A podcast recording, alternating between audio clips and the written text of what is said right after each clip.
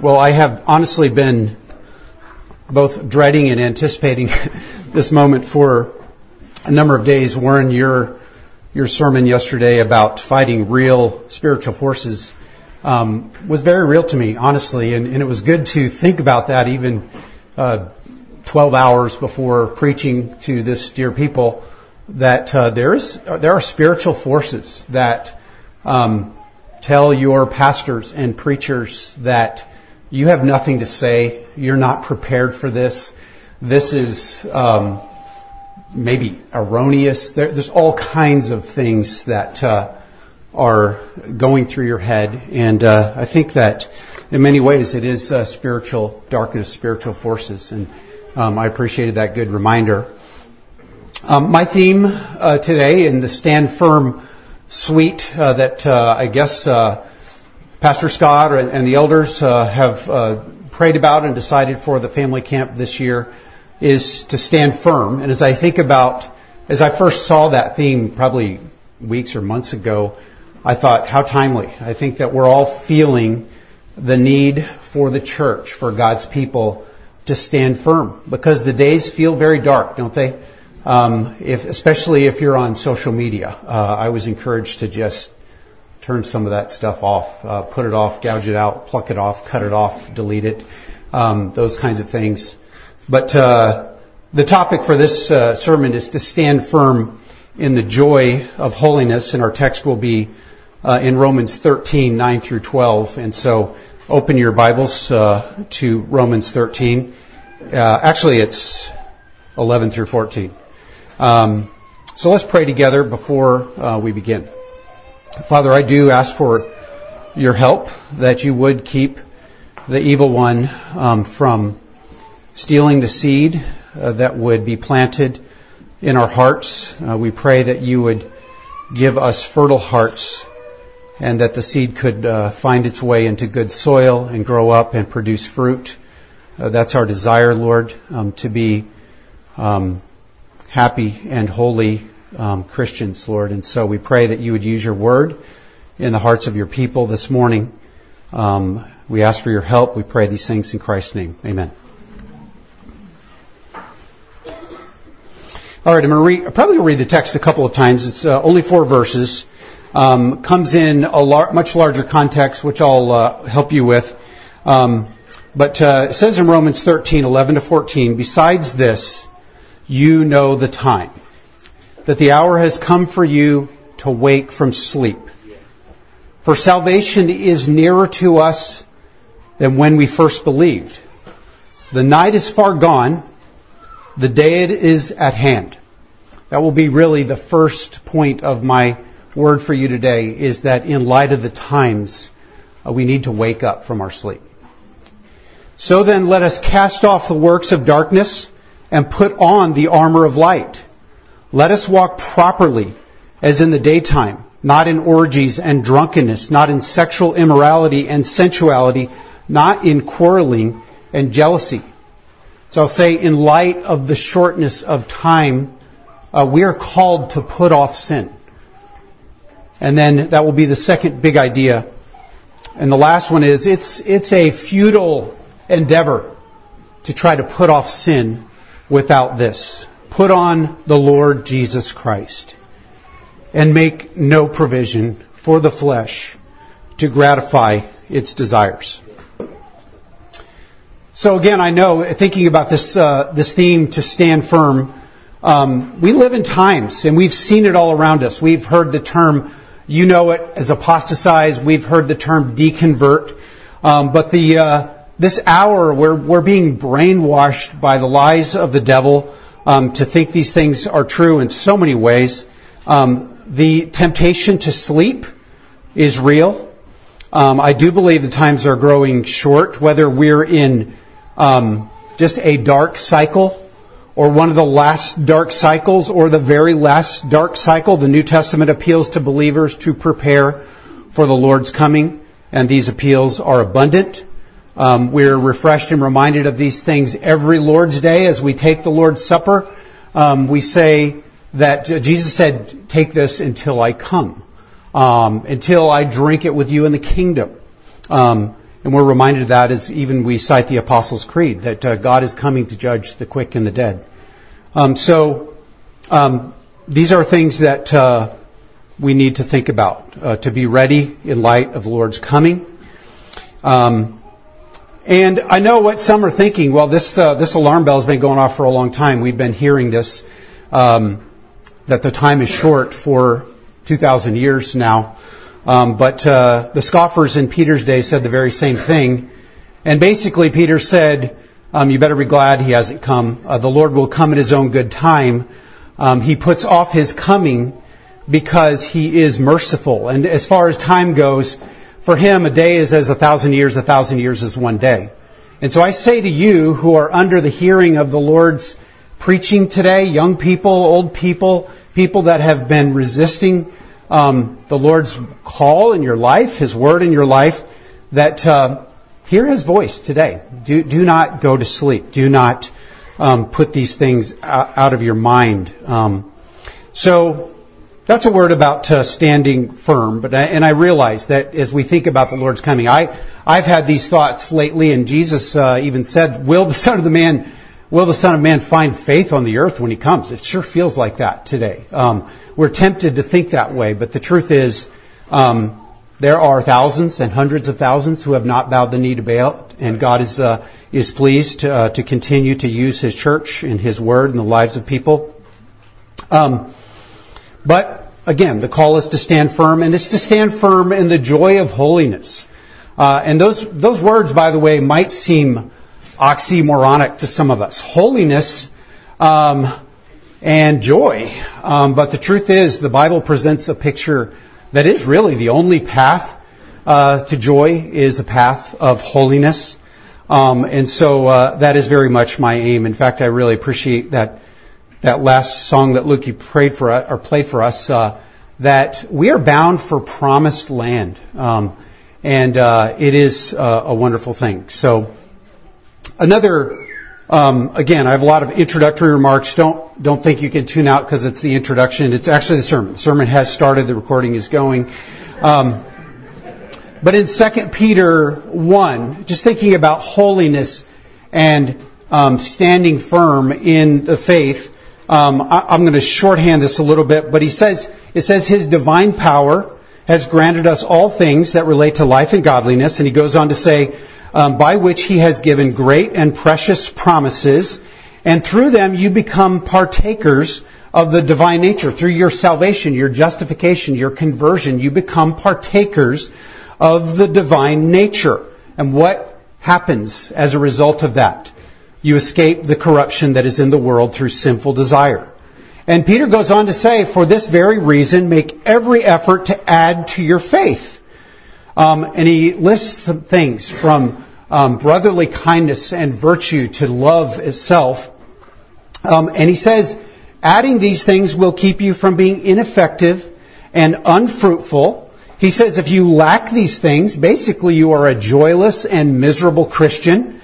And if you practice these things, um, you uh, you will never fall. Um, in fact, he goes on to say that in this way there will be richly provided for you an entrance into the eternal kingdom of our Lord and Savior Jesus Christ. One of the things that's occurred to me as I've heard these uh, sermons, one t- from one to the other, is uh, how God is good to just weave the scriptures together. And I think about um, even just what we started out with the Word of God and then the sermon to cut off things that get in the way. Um, and then I thought about Warren's words about Peter and how the Lord prayed for him that uh, he would not fall away. Um, and Peter did. He wanted to st- destroy um, Satan. But it's interesting to me, you keep reading on in the life of Peter, you go to John 21, and Speaking of preaching Hall of Fame, I would commend to you John MacArthur's sermon on John 21. It's one of my favorites of all time, and Christy and I sat under that ministry for many years. But he talks about Jesus' restoration of Peter on that beach um, after his resurrection. And um, in that, he told him, he asked him, Peter, do you love me? Do you love me? Do you love me? It's interesting in that in that second Peter text where he says, add to your faith brotherly kindness, and then love, agape love. He asks them all three questions on that beach. and he says, "Tend my lambs, feed my sheep." Um, and he even says, Peter, um, he told him what kind of death that he would die to glorify God. Um, and you remember Peter asked, "Well, what about John?" And he said, "Lord said, don't worry about him. Uh, mind your own business." Uh, and so it's interesting, but but then I read I read Peter and I go, "Wow, uh, this man." Um, the Lord did restore him. The Lord did pray for him, but it was to a life of holiness. And Peter became a spokesman for the joy of holiness uh, to Christians. Um, and so, again, I choose this topic and this text because I fear in my own heart, and I and I take it that if these things are going on in my heart, they might be going on in your hearts as well. That we we've grown sleepy in these days, um, and that this very critical teaching about holiness in the Christian life may have faded from our consciousness, um, perhaps out of a, a reaction to legal, legalism, um, or maybe just uh, a recovery, um, a good recovery of the preaching of the gospel, um, and, and making our ministry centered around this. And I don't believe it's an error of accuracy, but maybe uh, one of emphasis or context. Um, but I would say that this uh, this topic, this preaching of sanctification, in the broader church. I don't feel that way at Rockport. Um, but even in my own heart, we all listen to Christian teachers and, and read different things and hear different things. And it seems like maybe this teaching about sanctification or holiness uh, has has faded from our hearts. And even that when we read the scriptural exhortations to be holy, to put off, to put on, that uh, we rush right over them and return to the news, the good news of our justification. Uh, I tell you, those things are not meant to oppose each other. Those things go together. Um, there have been, in my lifetime, I think of two battles. It, it seemed like the the the faith works people were battling against the free salvation, the grace uh, people. Um, back in the day, it was MacArthur and maybe Ryrie, um, and even again, I see it today. I, I know in the last T4G, I was very encouraged by Piper's sermon um, that we recover in the church a preaching that not only teaches that the cross um, procured the sin canceling work of justification, but that same cross procured in for your life and mine the sin killing work of sanctification. And there are many different motivations in the scripture. Um, why does God motivate us in so many, it seems like, in some ways, very menial uh, ways? It's because God is good. God is gracious. Why does God give us rewards? Because He's gracious. He's good. That's the kind of God He is. But He motivates us in all kinds of ways. And again, today, the primary motivation will be the coming of the Lord. That your salvation is growing near. Um, so we need to wake up. So I want to quickly, I pray quickly. What time is it? Um, I'm always bad at, so, what time do you start? Does anybody get a, a handle on that? Uh, no, you're not worried about it. Okay. Um, it's usually the kids. There's something going on afterwards, but um, the context uh, of Romans, first of all, is that it's written to the church at Rome. In fact, Paul has very affectionate words to say of these people. If you just are sort of scanning through Romans in your Bible, um, he says to those in Rome who are loved by God and called to be saints. Why do I say this? Because we're getting to a text that's going to say, wake up um, and put off. And so he's saying this to saints, to believers. He calls them brothers. He tells them that their faith is being proclaimed throughout the world. These same kinds of warnings take place in the book of Hebrews, all over the book of Hebrews, and yet the writer to Hebrews says, I am convinced of better things concerning you. And by the way, I say the same thing to you, dear folks at Rockport. But nevertheless, the scriptures use warnings even to motivate us um, to a life of holiness. And by the way, that life of holiness is the only happy life. It's the life of joy. But the scriptures motivate us to those kinds of things. I heard um, most of the stuff that I get comes from podcasts, or I'm just a listener, auditory guy. I'm not a big reader. I know that sounds horrible, but um, that's just the way I'm wired. But Tom Schreiner debating um, somebody on on actually infant baptism, and I remember in that debate he talked about um, the theme and the message of Hebrews, and he said God uses warnings in the lives of Christians as a means of grace to keep them. So understand that. I'm not saying that okay, you know, I don't want to I don't want you to walk away doubting your justification if you sincerely are clinging to Christ as your only hope, as your righteousness. Um, I don't want you to doubt that, but I do want to encourage you. I do want to exhort you and even warn you that um, there is a temptation to fall away from the living God. And so I say today, as the writer of Hebrews said, today if you hear his voice, do not harden your hearts as those did in the wilderness. That first generation, and by the way, they all fell away. Only two of them entered the land. Um, do not harden your hearts. If you hear his voice, then humble and hear. So, that first little part, Paul is writing to Christians with these words. And I would say this, something that honestly didn't occur to me for quite a while, and I love the book of Romans and have read it a number of times. But in Romans 1 5, take a look at that verse if you have your Bible open in that part of Romans. Um, what is the goal of your salvation? What is the goal of your justification? It says to bring about the obedience of faith for the sake of his name among all the nations. So Paul says, I'm an apostle um, tasked and sent to preach the gospel to bring about the obedience of faith for the glory of God's name. And I will tell you, read, read good commentaries, a good study Bible note, it will tell you this is not merely talking about initial faith, um, but it's talking about initial faith and ongoing faith that, as James says, produces works. I saw a brother that the other last week. Uh, I, I, I, get some of these uh, Jacksons mixed up. It was either uh, Billy or um, Johnny, but he had a, a, shirt on that said, "We have a book." I was like, "What does that mean?" And it was like, "Christians." What's that? Okay, thank you. Wait, are you wearing it today? We have a book. Um, the Bible. That's our revelation. That's where our worldview comes from. That's how we um, know truth. And I would say to you, that James is in the book. Uh, Luther questioned that, but uh, we've all decided that he was a little off on that one. James is still in the book. Um, and he says that faith is never alone, that faith will produce obedience. All right, so as we go on, working toward, you know the basic outline of Romans, and I don't want to get too bogged down, but I would say a, a simple summary uh, quoted from Habakkuk 2.4, um, but I'll use Paul's word order in, in Romans, and your translation may not reflect it. But it's by faith, the just shall live.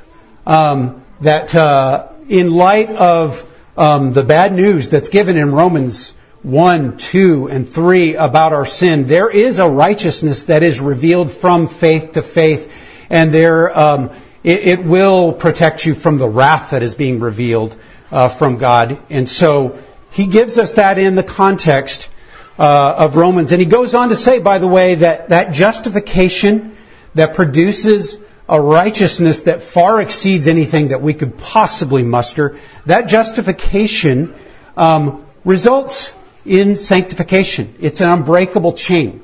You, if you were at Rockport last Sunday, you heard a very good sermon on this idea of sanctification or becoming holy or holiness. Um, but uh, justification results, starts the process of sanctification, being made more holy. And by the way, it ends, as we just sang, with promised land glorification. Um, but we're no longer slaves. when we were saved, um, we were not only set free from what we might call, um, what's the word, uh, present sin. Uh, uh, that's not the word I'm looking for.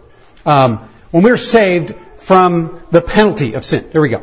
Um, when we are saved, we're not just set free from sin's penalty, but we are set free from sin's power, and that takes place over time um, in this thing called sanctification. So, um, let me just say, why would, after all this teaching in Romans, where Paul um, really waxes eloquent on our great salvation, that justification comes from Christ apart from works of the law and that it, it goes on to sanctification and an unbreakable chain. It says in Romans 8:29 that um, from being loved by God, we were predestined. And by the way, we're predestined to good works.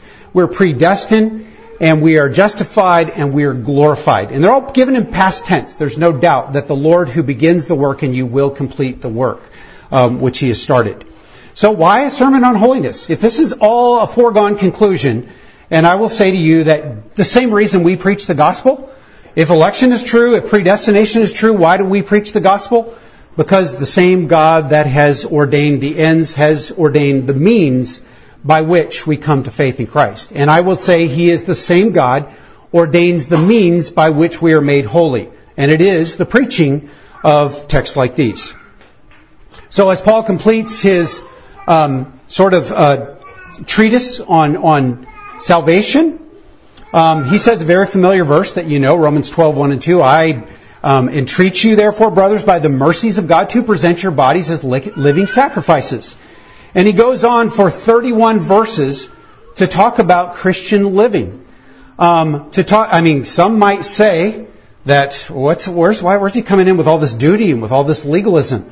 But I would tell you that it flows perfectly and naturally, and these two things are not against each other; they're friends. Your justification and your sanctification. Um, so don't try to separate them; they're good friends, and they should be in your life. So understand. He goes on. Um, to, to, to present a very different and holy way of life.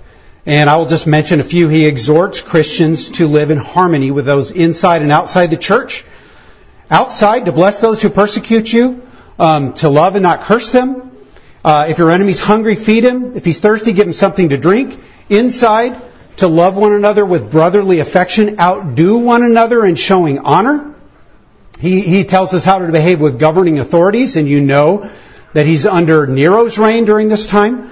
Um, but he says, pay taxes to whom taxes are due, revenue to whom revenue is due, respect to whom respect is due, honor to whom honor is due. And finally, he closes this section um, on Christian conduct with the royal law of love. Love one another um, as you love yourself. But then there seems to be a change in tone.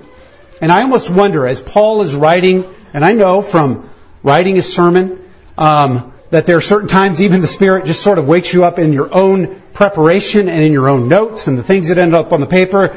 And I think that Paul even senses um, this is a long, eloquent treatise on Christian duty and on, on salvation, but a fear of that I'm going to sleep. They're going to sleep. And so he, his tone changes and it becomes urgent. And it's as if he senses all at once the urgency of these exhortations in light of the times, and he calls us to alertness and action. So you heard the text. I said I might read it again. He says, besides this, and by the way, uh, some of your translations say do this. That's not even in the translation. It's just a helpful bridge that translators provide. You know the time that the hour has come for you to wake from sleep. For salvation is nearer to us than, we fir- than when we first believed. The night is far gone. The day is at hand. And so I tell you, and Paul tells us in the scriptures, the Holy Spirit tells us to wake up in light of the time. I don't know, brothers and sisters, if you sense the shortness of the time. I, I, I suspect that people who are older maybe have a, a, much greater appreciation for the quick passage of time. Those of, the, of you that have seen loved ones who seemed very much alive and present in our living rooms have now gone on to be with the Lord and are dead. Um, we have seen, I think about, I've told many people, COVID seems in some ways like 20 years ago, but it also seems like a couple of months ago that that all started. And when it did, I had a little girl, like a little baby faced girl that lived in my house. And now she's five feet nine. She's a young lady. I'm just like freaking out. And that just happened before my eyes. And why do I say that? Um, because I want to call to your, uh, your, your knowledge, your understanding, your thoughts to be aware of the quick passing of time. Um, we had a kid who came on spring break, and we did like a corny virtual college graduation because he missed his college graduation, got called off, and we like made a TV background and I actually handed him his diploma. We were joking about that recently. I actually handed him his homeschool diploma um, which he makes fun of. And then I said, "You remember I handed you your college diploma too?" And he laughed. Um, but we had this little fake graduation in our living room. But you know what? Uh, it's two years later. He's married. We had a family wedding during COVID, for which a lot of people judge us for. It was down in Texas where they didn't know about it, and uh, it was a it was a crazy, wonderful, wonderful time. And now we've got a little grandbaby coming in just a few weeks. Time is passing, uh, brothers and sisters. I hope you sense it. There are different ways that you it might become aware to you, and, and some of these are very mundane, but they're actually um, sobering. I'll tell you one for me is. Um, my wife is a very organized uh, person, and um, and if you were to come to our house and open up our pantry, you would see just a very well supplied uh, kitchen. And one of the things that I think, I feel like we are bringing home these 20 packs of jumbo paper towels from Costco every couple of days. And yet they don't seem to be accumulating in the cupboard. And I, you know, they're those kind that have half, the half sheet option. So I, te- I always tear off the half sheet. I'm like, I'll make this work. I, uh, I, along with Bill Eagle, Eagleburger, went through the Great Depression, and so I think that way. Um, but you know what? Uh, again, it is, it is a funny thought, and it does honestly seem that way to me that we're going there every other day to get 20 more jumbo packs. It's because time is passing, and I don't even realize how many days that we get rid of all those half sheets of paper towels. Um, the other one is coffee filters. Uh, I, we, we, again we buy those Costco packs, and I just think, how do these guys make money? One one of these must last you a lifetime. I don't understand their business plan. I'm sure that Mandy knows from the corner cup that no, no, no, no, those things go really, really fast. You're going out for them all the time. I feel that way at home. We have these giant packs, and yet the next thing I know, there's the last one, and I'm trying to peel it. Are there two in here? No, there's just one. Time is passing. The time is short. And I encourage you to think about um, the passing of time. Um, it's, it, it's flashing before our eyes. The, the, the scriptures say that um, the days are evil, um, that uh, life is a vapor. Um, so there, the same things happen because this is an exhortation to believers, knowing the time to put off sin. Some of these things, the passage of time has affected us spiritually we've put things off or we have just not noticed how long things have gone. And I wrote down a few things in offense, and all these things are, you're getting a little, like a little picture, a little look into the heart of Mike Booker and the sins that Mike Booker uh, fights with and struggles with. And they're in the, every one of them in the list, this crazy list that Paul gives us. All of those things have had a place in my heart and are things that I battle with. And I think about an offense with another believer that goes unaddressed for days, and then weeks, and then years. Uh, do you sense that? Do you know that? Um, bitterness with your spouse grows from some little spat, some silly little spat, and grows into resentment, and in some contempt, um, complete alienation, living under the same roof but really no marriage. A twinge of jealousy. Uh, you know, people are more likely to admit struggles with the sins of the flesh, which are shameful and discouraging, than jealousy or envy. But I got to tell you, that's something that rears its ugly head in my heart. Um, so this twinge of jealousy between friends over time turns into contempt. Uh, a funny, delicious sort of conversation, like Proverbs presents this idea of, of gossip and these morsels uh, grow into just a funny conversation by the water cooler at work and it turns into a pastime. You get the idea. Uh, a life of love and commitment to your Lord gets crowded out by routine, bitterness, apathy, exhaustion, um, and you fall asleep. And Paul senses that too. And he's good by God's Spirit to tell us to wake from our sleep. And how does he motivate us? In the beginning, he says, Your salvation is nearer than when you first believed. He says, Our salvation is nearer to us than when we first believed.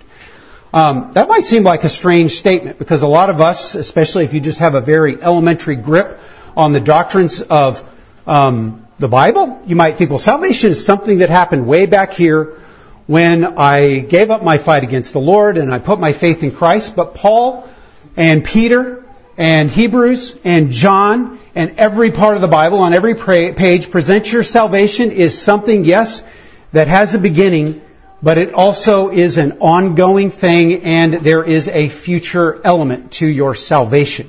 And it uses, um, I'll use the word save from the scriptures, and you've probably heard these things, I'll go quickly. But in Titus 3.5, he says, He saved us, not according uh, to our works, but in, according to His righteousness. Um, Ephesians 2.8, you know this one, these are both Awana verses. By grace you have been saved. It is the gift of God, not of works, but you have been saved. But then he also says in other places, 1 Corinthians 15, that you are being saved.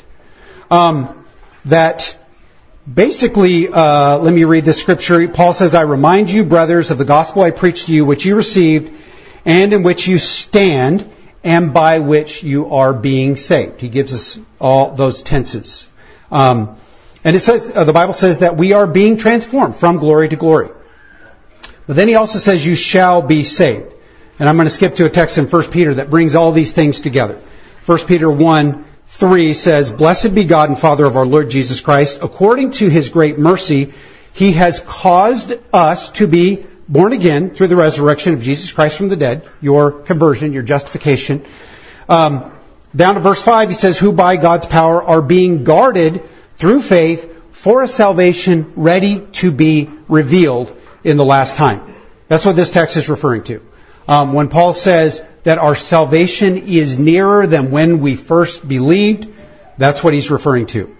So I will say two things. The, the nearness of our salvation, the nearness of that day, that final day, is to have both a sobering effect on us, uh, but I would say primarily it is to have a joyful, exhilarating effect on us.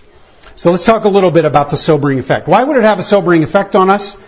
I, I, I trust believers, you know that God is great. Yes, God is good, but God is great. And even God's um, dearest and most dedicated saints feared the sight of God. You, you all know Isaiah 6, that he, he fell on his face and he said, Woe is me. I mean, prophets are supposed to say, Woe is you. But he said, Woe to me, uh, be upon me. Uh, John, when he saw a vision of the Lord, Jesus Christ, by the way, um, not God the Father, Jesus Christ, in the revelation, he fell down like a dead man. Um, Paul said, knowing the fear of God, we persuade men, talking about his role to be an ambassador.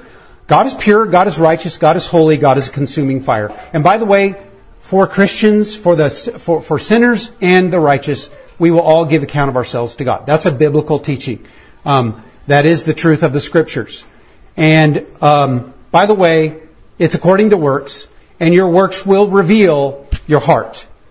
A justified person will be revealed on Judgment Day by their works. And by the way, you might be like a lot of those people in that Matthew 25 judgment that says, Lord, when did I see you naked and hungry and in prison? And he said, Oh, you did it here, here, and here. God is good. He's, he's actually noticing my good works. I don't, some, some of them I don't even notice, but God is. But there are others, there are imposters who, um, they, they never did any of those things. But that's the nature of judgment. So it is a sobering reality that we will see the great God with whom we have to do. It is sobering, and Paul means for this to be sobering. But I commend to you that the, the primary and perhaps the more motivating um, sort of call here is the nearness of your salvation should have an encouraging and even an exhilarating effect on you. Um, we had a brother back in Birmingham uh, who is, um, I don't even know what the name of his disease was, but he had a, a severe muscular skeletal disease. He couldn't sit up for more than an hour at a time uh, until excruciating pain sort of overtook him. Most of the time he was in the back row of the church, lying down, listening to, but yet it wasn't killing him, and it, it wasn't really progressing that much. And I asked him, um, John, how how have you dealt with this? Did you get depressed? He said, Yeah, at first I did, but then I started to read about heaven and the Lord's coming, and I started to, and I even mentioned reading Randy Alcorn's book, which I would commend to you on heaven. And he says it, it, it lifted my soul, and honestly, I don't I don't feel that way because the Lord, by the way, redeems your sufferings.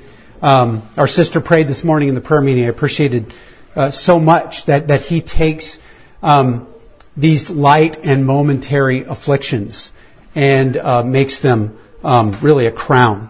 So understand that this nearness, and I'll, I'll mention a few things here. We will be made like him, for we shall see him as he is. 1 John 3 2. I won't read all these texts. I don't want to um, slow you down or, or, or, belabor this point, but there are many.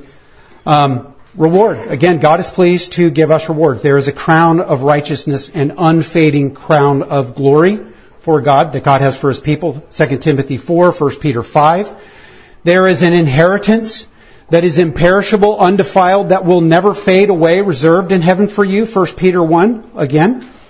Immortality, a new body, one that is imperishable and immortal. Final adoption, the redemption of your body. Sons of God, co-heirs with Christ, forever with the Lord. We will live in new bodies, in a new heaven, and a new earth, reigning with Him, dining with Him, serving Him, and yes, even being served by Him. That, that sounds like heresy until you find it in your scriptures and you find it in the hymnal. Uh, brethren, we have met to worship, where Jesus presents um, a parable that after his servants have been laboring in the field, that he takes off his robe and ties it around his waist and he girds it and he serves them. Um, what a glorious God. I, I, know for some of you young people, and I had these thoughts uh, as a young child, and you would hear preachers say pretty scary things like, if you don't enjoy this preaching right now, this, this worship service, then you're not going to like heaven because it's one long church service. They're like, wow, man, do I ever want to go to heaven? Um, but I'll tell you that um, that's not all it is. Uh, and they are glorious. There will be lots of church services. Um, but it's all the manifestations of God's glory. God is a God who created physical things that bring him glory. I think about Yosemite National Park or the redwoods or the oceans or the vast diversity of sea life and plant life and glorious music that we'll be engaged in serving and ruling and eating and drinking and fellowshipping in ways only possible by redeemed people with redeemed bodies and perfected souls. I, I think this camp is a foretaste of that kind of thing, um, but brothers and sisters, you haven't seen anything yet. That is a great day. And so this passing of time, the sufferings that we experience are really a, a small thing to be compared with the glory that awaits for us. I know some of you, maybe young ladies, maybe men, are saying, but I wanted to get married first. Um, let me tell you, marriage is a picture created by God to depict this much greater reality. And maybe some of you wives are saying, oh, I don't know if I, it, it's a dim picture. Trust me, it's a dim picture. Um, maybe if you're married to a really good man, it makes you excited, but I tell you, um, it is, I'm being facetious, but it is, uh, it was created to depict the glory of heaven and the glory of our fellowship with God. Um, you might say, but I wanted to have a wedding. Well, I tell you the marriage supper of the Lamb will exceed your wildest dreams as a wedding, young ladies. Um, and then there's this idea about no marriage or giving in marriage. Uh, after 31 years, I've really grown to know and love Christy Booker. Uh, you know, there there were a few there. You know, you've heard people with the with really a very cynical thought. I've I've been um, happily married for four years, uh, married for 31. You know, I, I don't feel that way. Uh, I may have made her feel that way sometimes, but the marriage has grown into a dear, sweet thing. Well, I will tell you that I will know Christy Booker in ways that I never have, and I will appreciate her in ways that I never did in our life of marriage on this earth. And that will be the truth for the saints of God together in heaven. Um, again, I commend to you Alcorn's book on heaven. So I say this again, brothers and sisters, present sufferings like cancer, MS, ALS, Crohn's disease, a difficult marriage, loneliness, disability, struggles with sin, bitterness, sexual sin, poverty, the rejection of friends, depression, sadness, persecution. Go to Hebrews, martyrdom, being torn apart by lions, being sawn in two, are not worthy to be compared with the glory that awaits. In fact, these things are actually being, They're being used to prepare an eternal weight of glory that's beyond all comparison. Your suffering will not just be repaid and redeemed, it will be given back to you a hundredfold, Jesus says in Mark 10. Let me say uh, just a little bit more about the passage of time. The nearness of salvation has other dimensions that should sober us. Um, death. Uh, none of us think. I guarantee every every person that gets to their deathbed is surprised that that day was here and how quickly it comes. Um, there have been a few times in my life, a couple times at least, that I thought death might be very near. One of them was January 17th, 1994, the Northridge earthquake. My wife and I and our little not yet born baby were in bed at 4:31 in the morning, and a loud, grinding, deafening shaking started to to occur. I mean, if you go to California, you're going to have like, oh, people's like, was that an earthquake? And nobody else feels it. This was not one of those. It was this loud, jarring, shaking, um, apocalyptic sort of thing. All the lights went out, all the power wires were arcing. All you could see was what looked like blue light and lightning happening. And I thought it was the coming of the Lord. I thought it was over. Um, freeways collapsed, apartments collapsed, people died. Um, the Lord, by His grace, saved me. I screamed. I screamed. Uh, not proud of that. It, was, it, it, it, actually hit me a few days later that that was me. Um, it wasn't. That's a true story. I can share that with you another time. Um, in 2011, we lived in Birmingham, Alabama, in Tuscaloosa, Alabama. I don't know if it was an F4 or an F5 tornado. One of the a historic tornado was headed uh, toward Birmingham, and they told us that morning it, it's coming and the skies were ominous and dark. And it was just one of those straight lines that went across the entire country, and you could just feel the sense of doom. It was palpable. And as it got closer and closer, we were glued to uh, our weatherman on TV. And I'll never forget this guy, Mark Prater on CBS. He broke down and began to cry as the storm was approaching the station. This guy's looking at radar. He's right in the middle of Birmingham.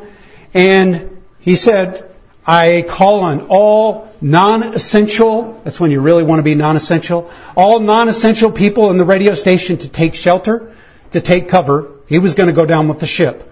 But in the last minute, the tornado hooked north and it did not take out Birmingham. And it would have been a very, very massive historic storm.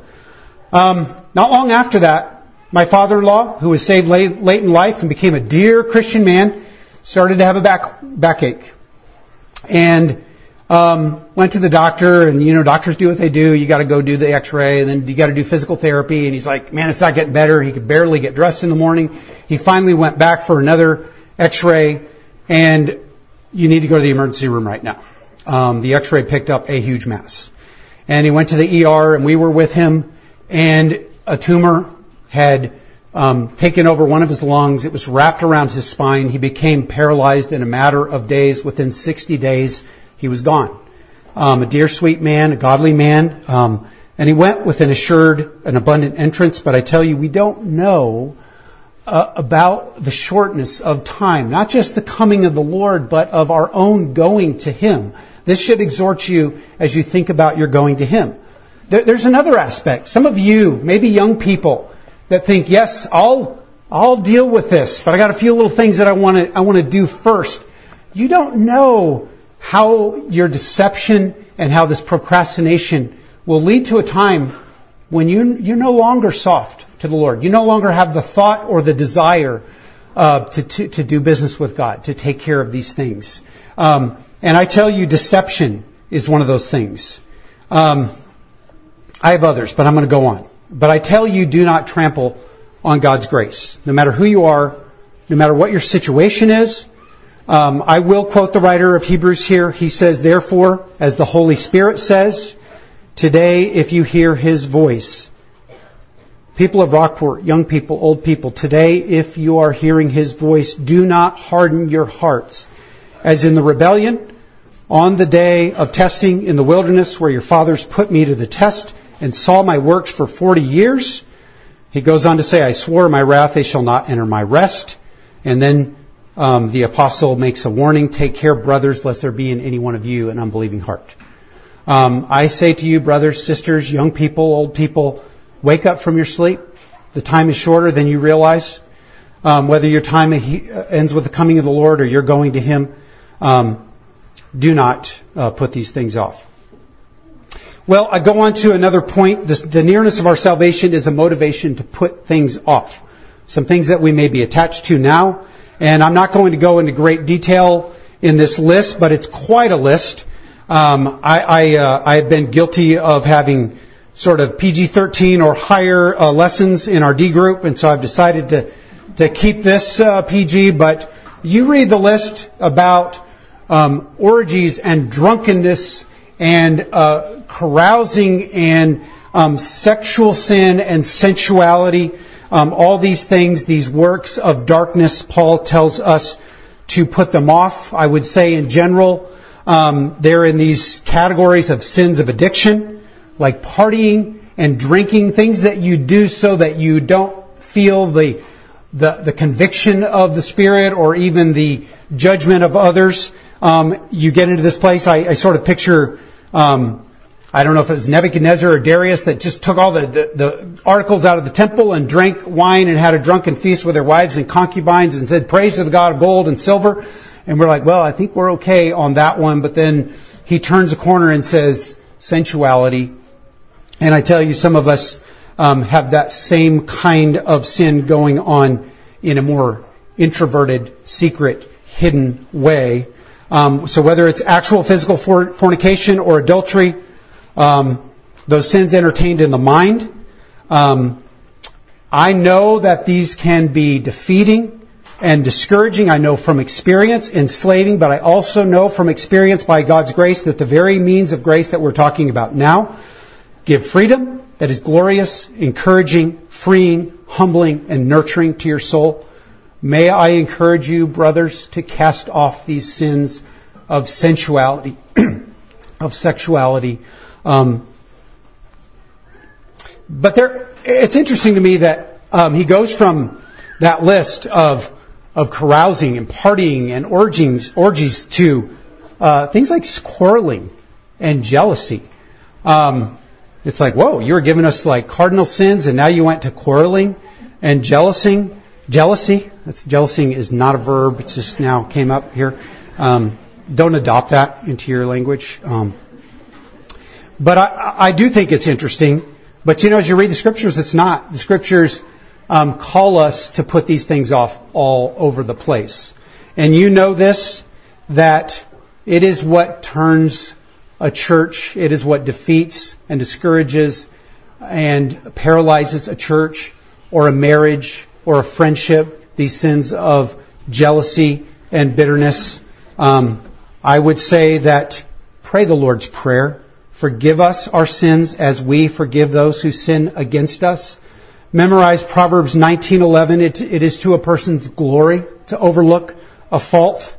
Um, but I will tell you that those who have been forgiven much should be great forgivers. Those who have been loved much should be great lovers, should be very humble with one another.